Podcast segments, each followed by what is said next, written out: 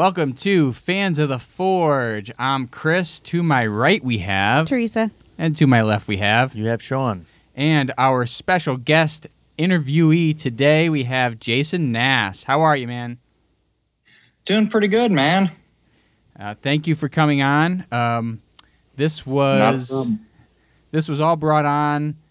It all dates back to an earlier episode we did. One of the very first wrap ups we did for the uh, Forged in Fire. Your episode uh, specifically, uh, season five, episode eight for the Zonde Spear, and this was Yep. when we first started doing these wrap ups. So we were a little more Naive? naive and didn't really understand a lot of the processes. so when we were trying to make content, we were being more crass about things that we shouldn't have been criticizing. Well, we didn't know better. we didn't know right. any better. So, So in in putting that one up, we actually heard from Drew, and Drew offered to come on and do an interview with us, and uh, he set us straight um, in his interview with, and then. Uh, you commented on our video the other day, and I was like, "Well, this is the perfect opportunity to have him on and let him share his side of the story for what happened on his episode, and uh, and ask him some other questions." So, thank you again for coming on with us. Not a problem. Happy to be here. So we're gonna jump right in. Um, for your episode, Zonde Spear. The first thing they they always call out is your years of experience, and Yep. yours are, at the time was twenty years of experience, and I know you are mostly you do blacksmithing mostly by trade, right? Well, by at the moment I'm doing heating and air conditioning, but yeah, mostly I'm a blacksmith more more than a knife maker. I kind of got into it from the knife making end. Uh, Nicholas Marcellia, who uh, also known as Grendel, he won the season. I think it was season four, episode two, Deerhorn Knives episode. Okay. He was the guy who got me into blacksmithing when I was living out in Oregon, and him and his partner. And then it just started out with knives, and then it just degraded into all of the insane, crazy nonsense that I do now. nice. in the episode, your goal with the money you were going to get was to move out of the city. Now, have you accomplished that goal? Unfortunately, no. We've actually moved deeper into the city. However, now we own our own homes. Uh, actually, we've, we're getting two homes for under ten thousand dollars, and they're actually in a fairly decent neighborhood. But it's still the city. We like the country. Mm-hmm. Eh, I think we're just going to have to wait until uh, the parents, uh, you know, hopefully stick around forever. But you know. Of course. I think we're just going to have to wait until uh, we can take over the payments on their house or something. I don't know. Unless I, you know, who knows? I might, something might come through for us eventually and uh, we might be able to get into another place. But we're kind of thinking, you know, maybe we want to die here because this move has been absolutely brutal and uh, I don't want to move ever again. Moving sucks. Don't do it. Yeah. yes, that's for sure. Although Sean may be moving soon. I might be moving soon, so we'll see. Don't do it. Stay where you are. Don't. do it. It's miserable. Tell Charlotte that. Uh, good to know. All right. All right, honey, why don't you do the next Um, one? all right, so getting into the episode, what were you thinking when you found out you had to make a Damascus European dagger as the first round challenge? Uh, really, the first the first thought was, oh man, I really didn't want to do Damascus. Mhm. Uh, you know, be n- not for any reason that it's difficult or anything. I do a lot of Damascus steel. It's I, honestly, God's honest truth. Damascus steel is very easy to do, but it is very time consuming to do it properly. So, you know, having to go in, I, I see Wil whip the cloth off the blade, and I'm like, okay, yeah, I can do that. I've done stuff like that, not a problem. And then, please don't let it be Damascus. Please don't let it be Damascus. And of course, it's Damascus. And initially, all I see is stuff for canister. And I'm like, okay, I really don't want to do canister on, you know, this is the last scenario. And then when I got up there, I found, and he announced at some point that you know, we've got strips. And I'm like, okay, cool. Laminated, that's at least easy. So, how thankful were you that Jay Neilson was offering advice for this challenge, and you recommend that you flip your blade around for your thermal cycling? Yeah, um, that that actually kind of came about. That was kind of a funny moment um, because it, it- my I'm not used to work. Uh, what am I trying to say there? Uh, the three burner forges that they have, they kind of told us don't mess with the burners. So I'm like, okay. Usually, when I heat treat in my own forge, I turn off the back burners so that the far end doesn't get there. And I wasn't, I don't know what I was thinking. I just thinking, all right, get it in there, get it, you know, run some normalizing cycles. And Jay comes down and says, Hey, you're overheating your tip. And I'm like, Oh, yeah, thank you, Jay. you know, I, I know it it didn't come out, you know, in the edit, there's so much you guys do not see in the edit. You know, I there there is, you know, that three hours is absolutely 100% legit. Anybody who thinks it's not, you know, that clock starts and you have three hours. It, it, it the competition, at least from that end, is incredibly genuine. Um, so, you know, it, it was just oh, thankfully he's he kind of saved my butt there, you know. And I was trying to express that, and I wasn't quite sure what he was talking about. And you know, honestly, being on camera was kind of nerve wracking. you know, you got, Yeah. you got like. 12 guys with cameras running all over in your way people coming and talking to you it, it, it's it's pretty nerve-wracking experience I've talked to you about Drew, the the guy Drew Goodson who won the episode, and uh, Yes. you mentioned you guys the little are. well, uh, Drew, Drew, I look at Drew as the little brother I never wanted. I love that kid. He's amazing. Uh, he's definitely going to be one of the top smiths in the world if he keeps at it. He's going to be freaking amazing. So that being said, what did you think when you saw him walk into the forge dressed to the nines in a vest and uh, nice pants and ready to ready to look good while forging? Uh, I honestly, I thought to myself, well, somebody's trying to suck up to Dave. and you know, I mean, on a realistic thought, I was just like, yeah, that's not going to be comfortable at all. yeah, That wouldn't be my Um, first choice for Forge Yeah. attire. no. I, I I went with my old beat up car Carhartts and a gray T-shirt just because it was comfy. My black hat because that's kind of a signature for me, and uh, you know, it's like, all right, let's do that. So in the second round, when you had to put the handle on and you had a whole bunch of epoxy everywhere, you made a comment about epoxy in your underbridges, and the question is, Oh, yeah. did you have epoxy in your underbridges? No, um, you know, one of the things that they do ask you, I don't think I'm breaking contract or anything here, but one of the things that the camera crews and the producers do ask you is to kind of, you know, ham it up, talk to the camera and stuff. So, you know, I mean, the the happy blacksmith dance that you guys see on there, that's genuine. I do that all the time. Um, I'm, you know, I'm really upbeat and happy when I'm in the forge beating on hot steel, and I am a very, very silly guy. You can talk to anybody who actually knows me. I'm really just constantly cracking jokes and busting balls, so to speak. So, What made what test made you more nervous, the oil can stab or the fish slice? Uh, well, the oil can stab because the oil can stab is, you know, going to be, you know, I mean, that's the most traumatic. Um, I mean, I knew, I knew the blade would penetrate. I knew it would cut at least to some degree.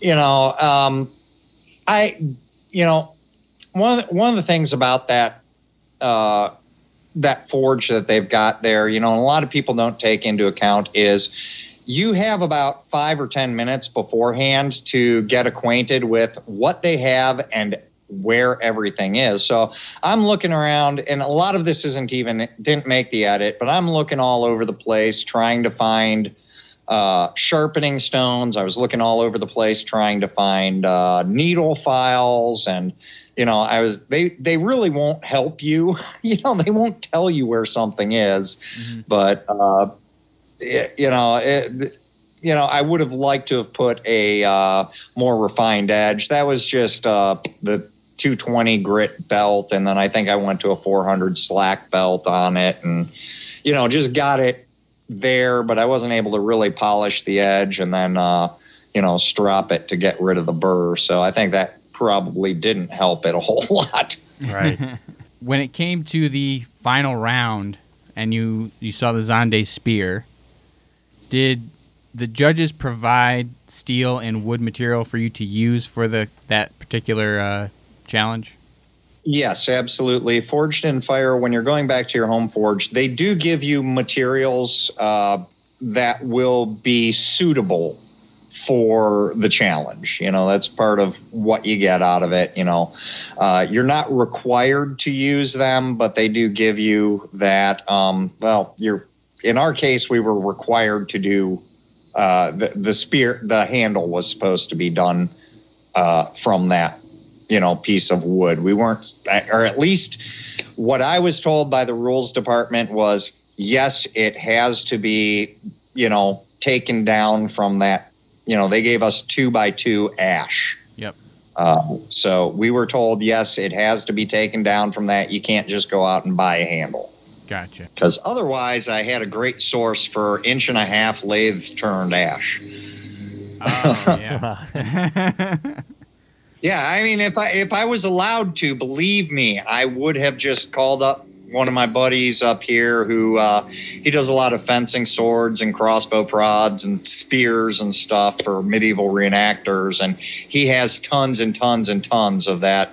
You know, he's got ash from like I think seven eighths all the way up to like inch and three quarters. You know, in like ten foot lengths and stuff. So it would have been really easy to get something perfectly round, but. Did you have any reservations when you saw the cannon? Uh, yeah, absolutely. When I saw the cannon, I was just like, "Oh wow, this is like the only the second time I've ever seen it used." Uh, and I, you know, actually, no. Uh, I'm sorry. Let me rechange that.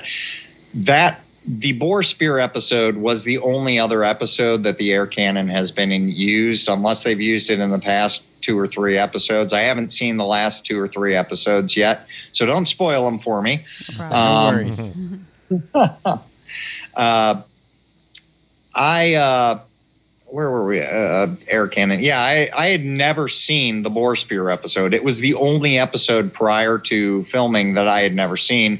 Amusingly, like I think the night when we were in New York, uh, the final night after uh, filming the finale, it was actually on TV that night, and I was like, no way.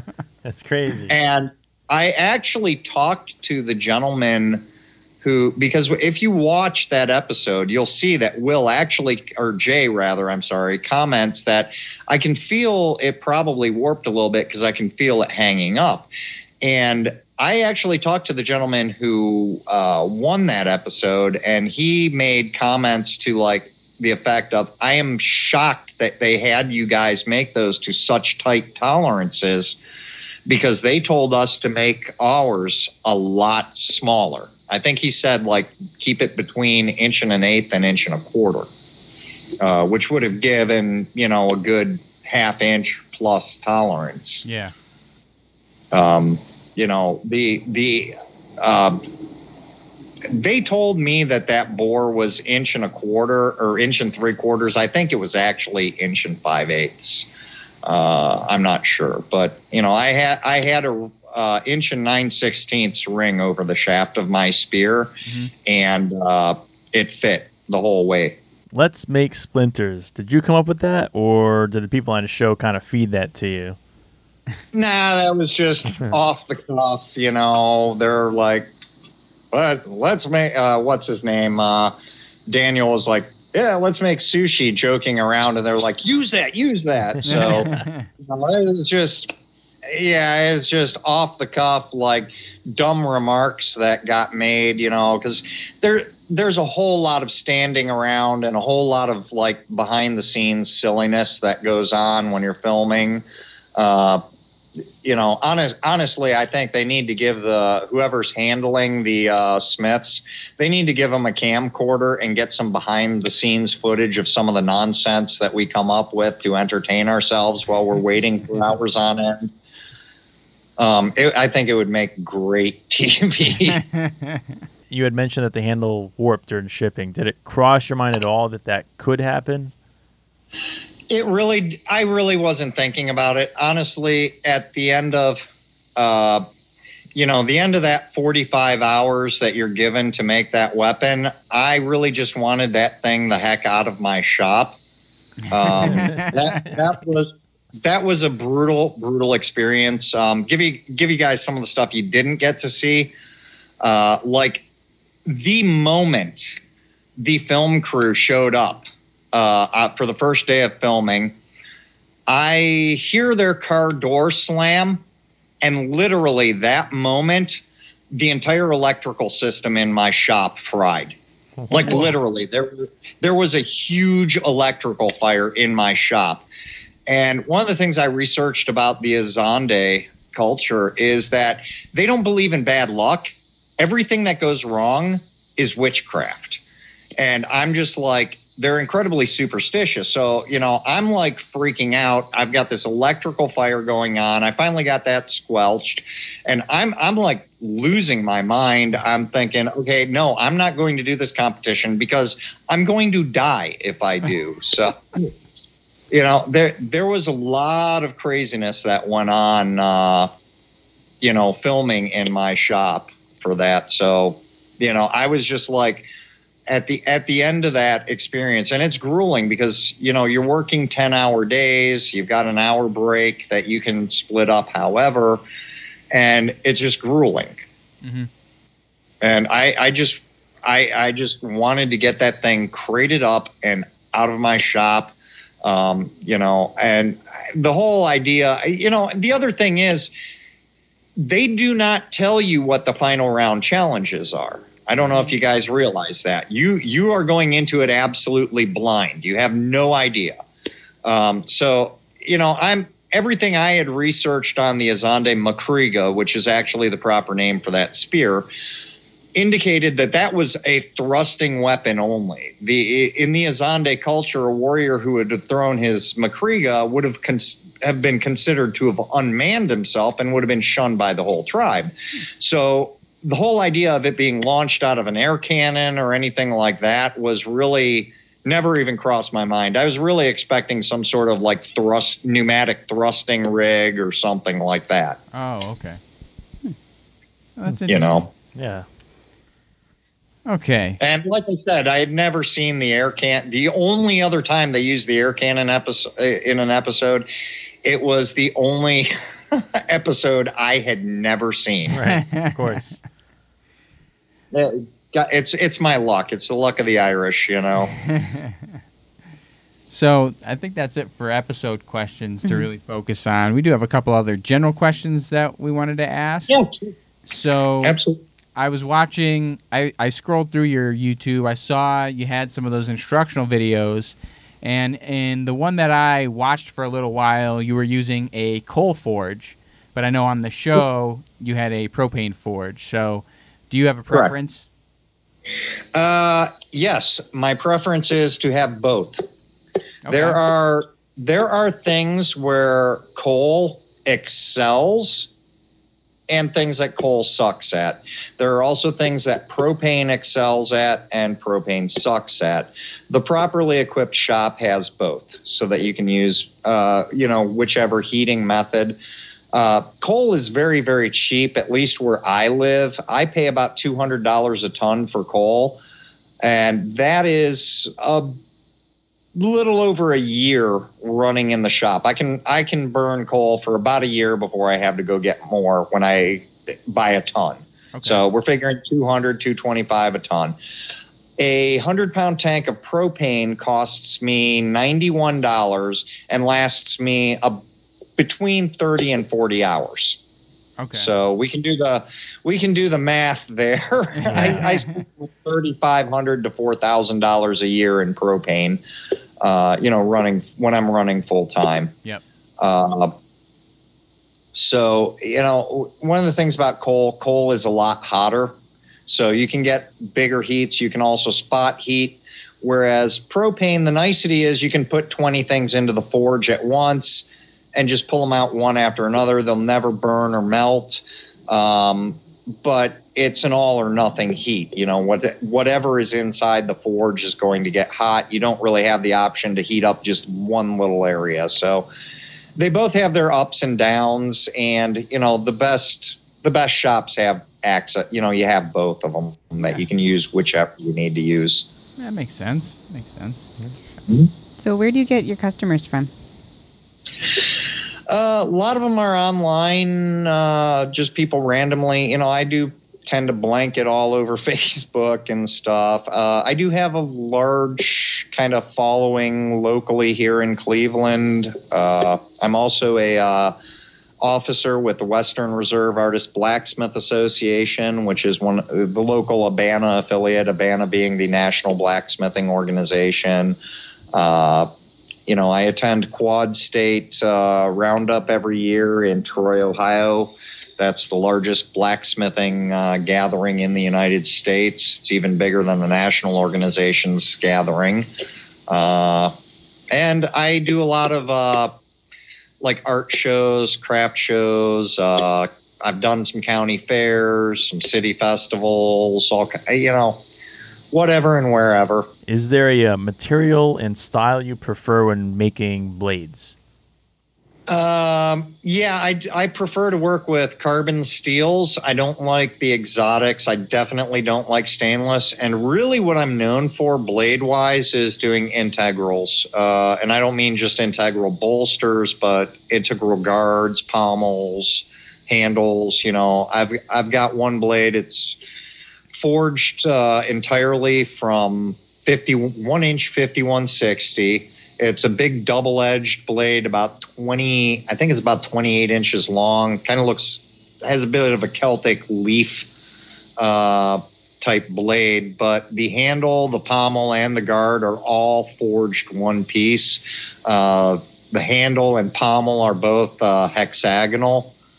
And yeah, it's it, that that's a beautiful piece. Which actually, that was a piece that I forged in my interview process for Forged in Fire because I didn't have a whole lot of blade uh, pictures of my blades because most of my knife making was years ago before the advent of you know cell phone video cameras and having a camera on you at all times. I still have a hard time getting used to that sometimes. So Yeah. let's take more pictures, really.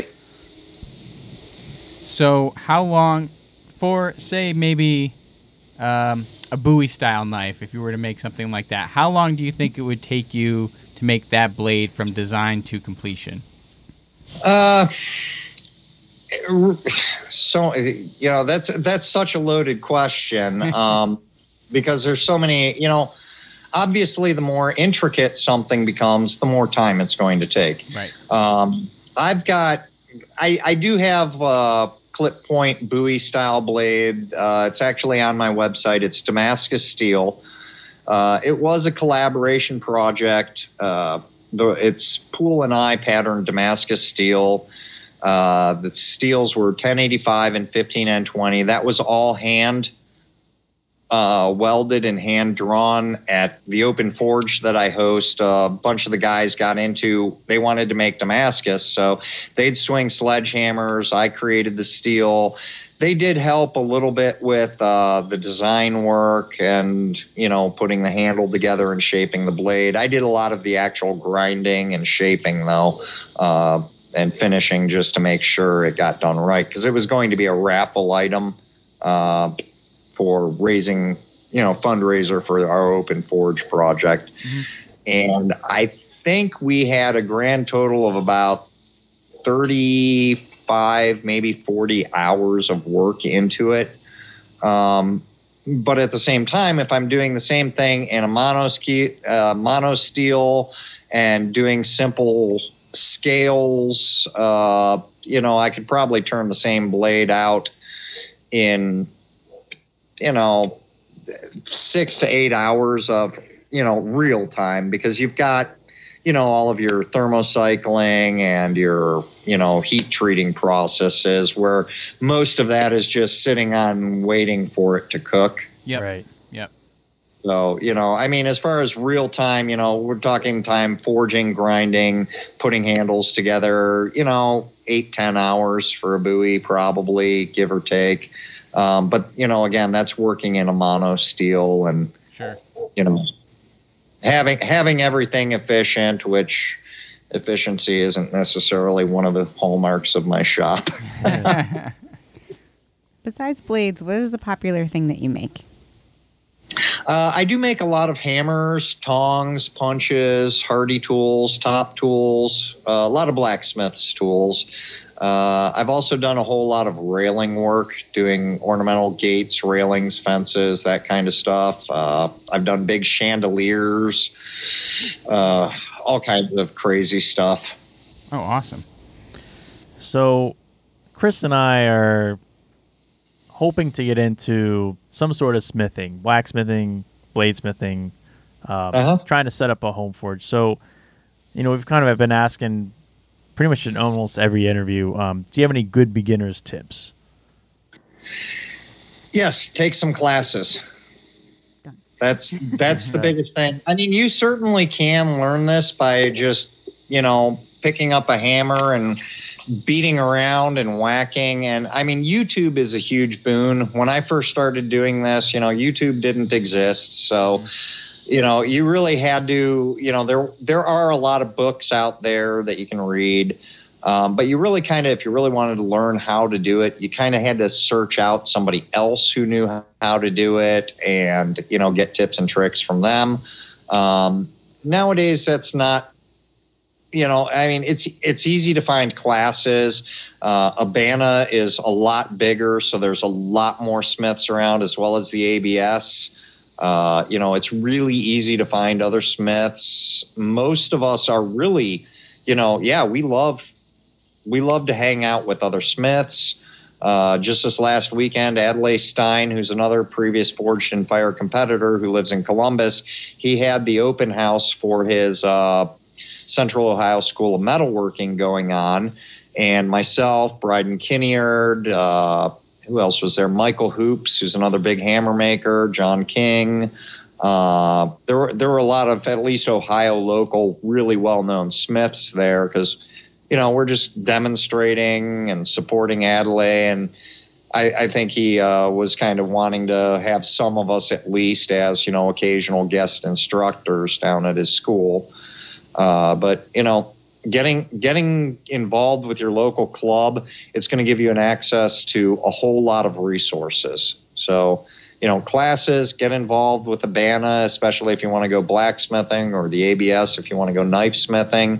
Uh, attend the big events, attend the conferences, go to hammer-ins, uh, Quad State every September. You know, 2,500 or so blacksmiths descend on Troy, Ohio, and every tool you could possibly want is there. Uh, blue, the company that makes the big blue hammers, Yep. they're set up there every year.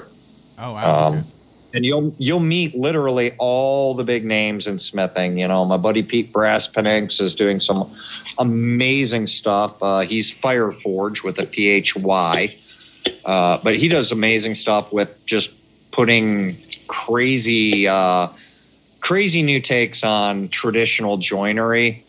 Uh, you know, some of the really well known bladesmiths and blacksmiths are there. You know, guys like Colin Fung and Jeff McCready are there every year.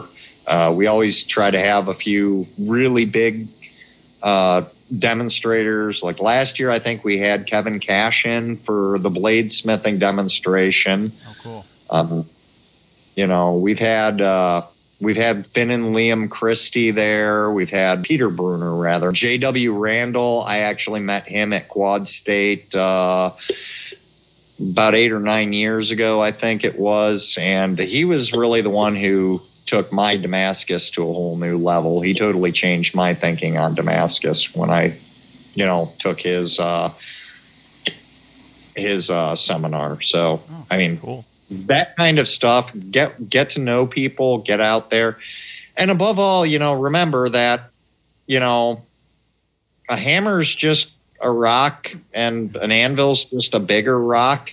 You don't all of the tools that you see. You know, you, you look in a shop like the Forged in Fire shop, or you look at these other shops, and yeah, they've got you know ten thousand dollar power hammers and fifteen thousand dollar presses, three four thousand dollar grinders, all that.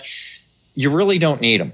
You know, we we did this work for how many millennia with files and you know flat rocks and all of that. You know, look look at some of the old work, like go to the New York Metropolitan Metropolitan Art Museum, realize they really didn't understand metallurgy and they didn't have any of those tools. They had to make all their own tools and the amazing work that they were doing back then. It's possible to do. It just it takes more time.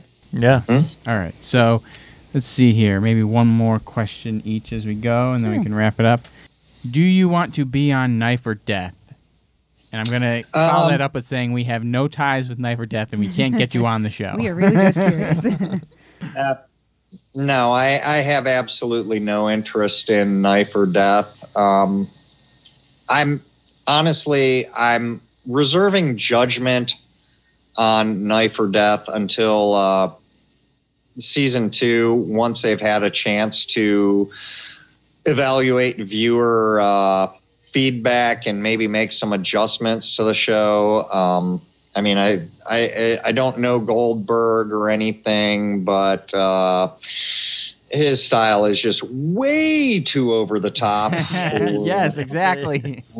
I mean, for stuff like wrestling or maybe drag races or whatever, yeah, the man's got it. But yeah, knife or death is a little bit more of a finesse thing, you know. Mhm. So, you know, like I said, I'm I'm waiting for season two if they do, assuming they're doing a season two. I believe they are filming one or have filmed it, Mhm. but before I make any real judgments, I'd like to see what the, you know, what the producers take in feedback from the viewers. Cool. Yeah, it sounds like a good plan. We're hoping season two um, excels because it's a cool idea.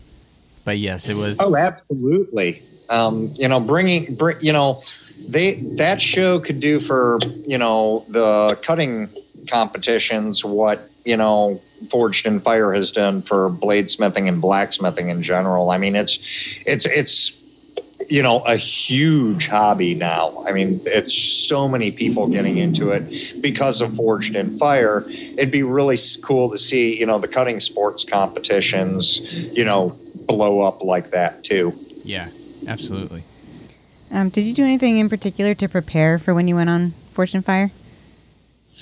Um, yeah, actually, I did one thing in particular uh, because I was advised by Adelaide Stein, who went out in the first round because of heat problems. I was advised that it was unholy hot in the studio. So I would spend three hours in my shop with all the doors closed, running the gas forge and working for three hour stretches at about 130 degrees. Wow. Wow. Yeah, it was, you know, I was heat training before that. And it turned out that I, it was a 90 degree, I think it was 92 degrees the day that we filmed. And the shop was, I actually, when I walked into the shop in the morning, I was like, for the love of God, would you guys turn those forges on? It is freezing in here. and it was probably, it was probably like 75, 80 degrees. Uh, but I, I was cold because I had spent so much time in that high heat. Wow. Have you ever been to the Blade Convention? No, I have not been to Blade. Um, unfortunately, because of moving and finances, I was not able to attend this year as much as I really wanted. Um, I do have tentatively firm plans uh, to go to Blade West, uh, which is in Portland, Oregon. They decided to do Blade West this year, and the upside of that, because I can make that into a you know multiple faceted trip. One, Nicholas uh, or Grendel, he lives up there in Washington, just across the border, and my youngest daughter Siobhan lives uh, in one of the suburbs of Portland, as well as my ex-wife. So you know, I've got uh, you know my ex-wife and I we get along really well uh, nowadays. Uh, so you know, I've got a place. I've got a place to stay, so I don't have to worry about hotels and all that. I just have to worry about getting myself out there, and I'm pretty sure I'm going to be able to attend. So Cool. we're- That's great. Well, I think that's it for our questions for today. Thank you again for, for coming on with us and, and discussing your episode and, and blacksmithing and all that. And um, why don't you let everybody know where's a good place to find you online? Uh, let's see. You can find me at hammerandthistle.com is my website. You can also follow me at Jason Nass Blacksmith on Instagram. I do post there. And you can also find me at, uh, if you look up Jason Nass Blacksmith, uh, you'll find my business Facebook. And if you really want to see pictures of my dogs, guns, and you know the other weird stuff that I do in my personal life, you're free to you know, shoot me a friend request on my personal Facebook. Uh, I'm still, I'm still under five thousand friends, so I got room if people really want to be in there. Yeah. Well, great. Um, cool. And uh, yeah, check out Jason's videos on YouTube as well. Um, some of the instructional stuff Yeah, that I saw was really great. There's some good, good instructional videos up there that he has put up, and um, definitely worth checking ignore out. the video logs. The video logs, me rambling mostly while I'm in the car, bored. we'll, we'll do, but all righty. So Let's- Can I take a second? I'd like to just intro. I'm over at my parents' house right now doing this interview. I'd like to introduce my mom and dad, if that would be okay with you guys. Sure. sure. Let's get over here. This is my father. Hey, how John? you do? Hey, Hi there. Hi. My name's John. John. Um, we're, we're really proud of Jason, and we're proud of what you guys are doing. well, thank you very much. Thanks. We appreciate it, and um, yeah, it's, it's very nice to talk to you. Uh, all right. And mom's over here under the pavilion, so hopefully we'll have light enough. But uh, let's see. This is my mother, Suzanne. Hello. Hi. Hello. I enjoyed your questions for the interview. That was Thank you. Thank you very much. Yeah, they they've been hanging out here in the backyard listening to it. they they've got just a beautiful, beautiful backyard here. You can see the creek, I think, there, and it's just awesome down here. Oh, Doesn't great. really look like you're in the city, man. It looks pretty Yeah. awesome to me.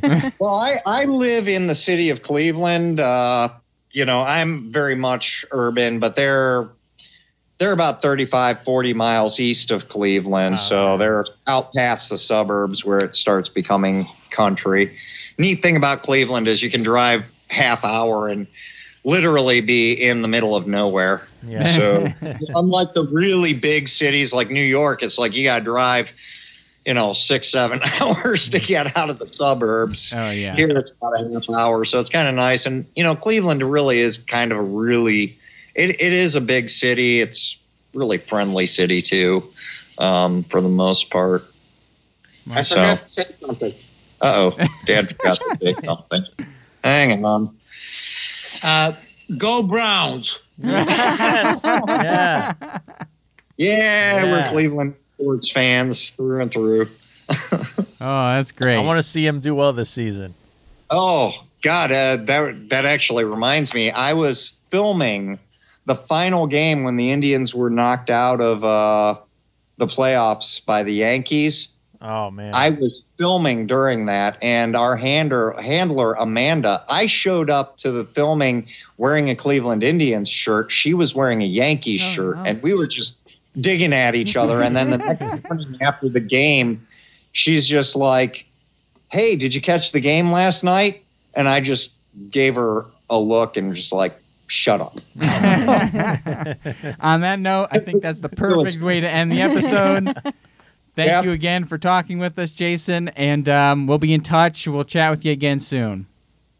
All righty, You guys uh, take care. And hey, everybody out there, make sure you cl- smash that subscribe button for these guys. And uh, Same for Jason on his YouTube Yeah. and, and Instagram and all that good stuff. So nah, don't follow my YouTube. It's boring. there follow my Instagram. That's entertaining. There we go. All right. Thanks again, man. We'll catch you later.